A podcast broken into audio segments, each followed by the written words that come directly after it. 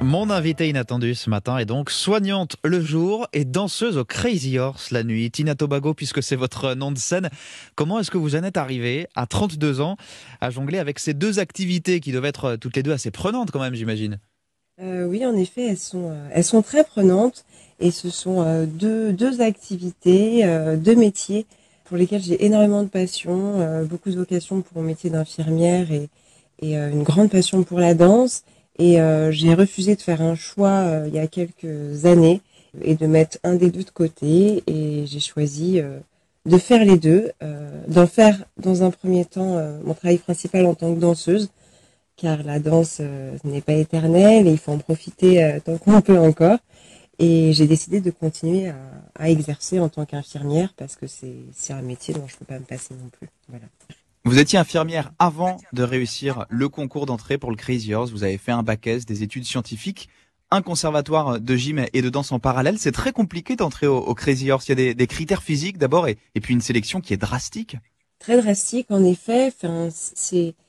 Et, c'est en même temps quelque chose de très euh, euh, de, très euh, on peut peut pas toucher ou savoir exactement ce qui est recherché puisque à l'audition la directrice artistique et, tous les collègues, enfin tous ceux qui sont responsables de, du recrutement, cherchent cette chose qui ne peut pas être déterminée, qui ne peut pas être nommée. C'est un je ne sais quoi chez la danseuse qui fera qu'elle deviendra plus tard Crazy Girl, une danseuse du Crazy Horse. Et vous avez donc passé le cap 500 candidatures pour 30 danseuses seulement euh, retenues chaque année.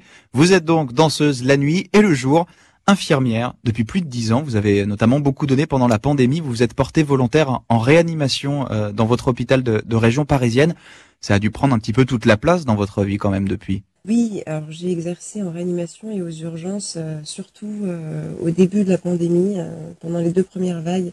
C'était très intense parce que bah, déjà ça faisait très longtemps que je n'avais pas eu cette activité aussi forte, en tout cas en tant qu'infirmière, vu que hmm. je jonglais sur les, les, deux tableaux.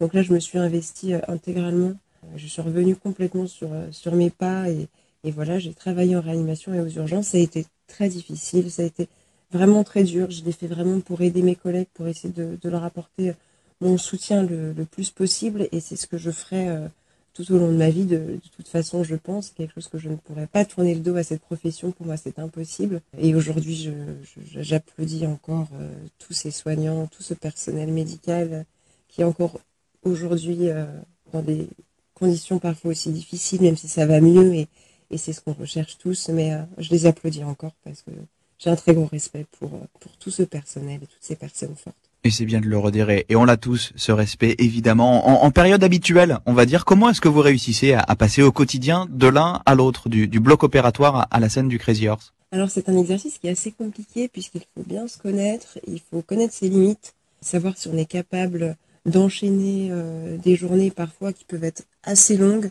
Euh, j'ai toujours préféré faire des grandes journées à l'hôpital. C'est vraiment éprouvant euh, physiquement, mentalement. Et il faut. Est-ce que vous voulez grouper ces journées, par exemple, ou est-ce que vous faites vraiment journée à l'hôpital et soirée jusque tard dans la nuit au, Crazy Horse? Comment comment ça fonctionne? Cela dépend de mon planning au Crazy Horse. En fait, je m'adapte en fonction de mon planning au Crazy, en fonction de mon état de, de, de fatigue, mon état corporel et mental, parce qu'il faut être à 100% dans les deux domaines.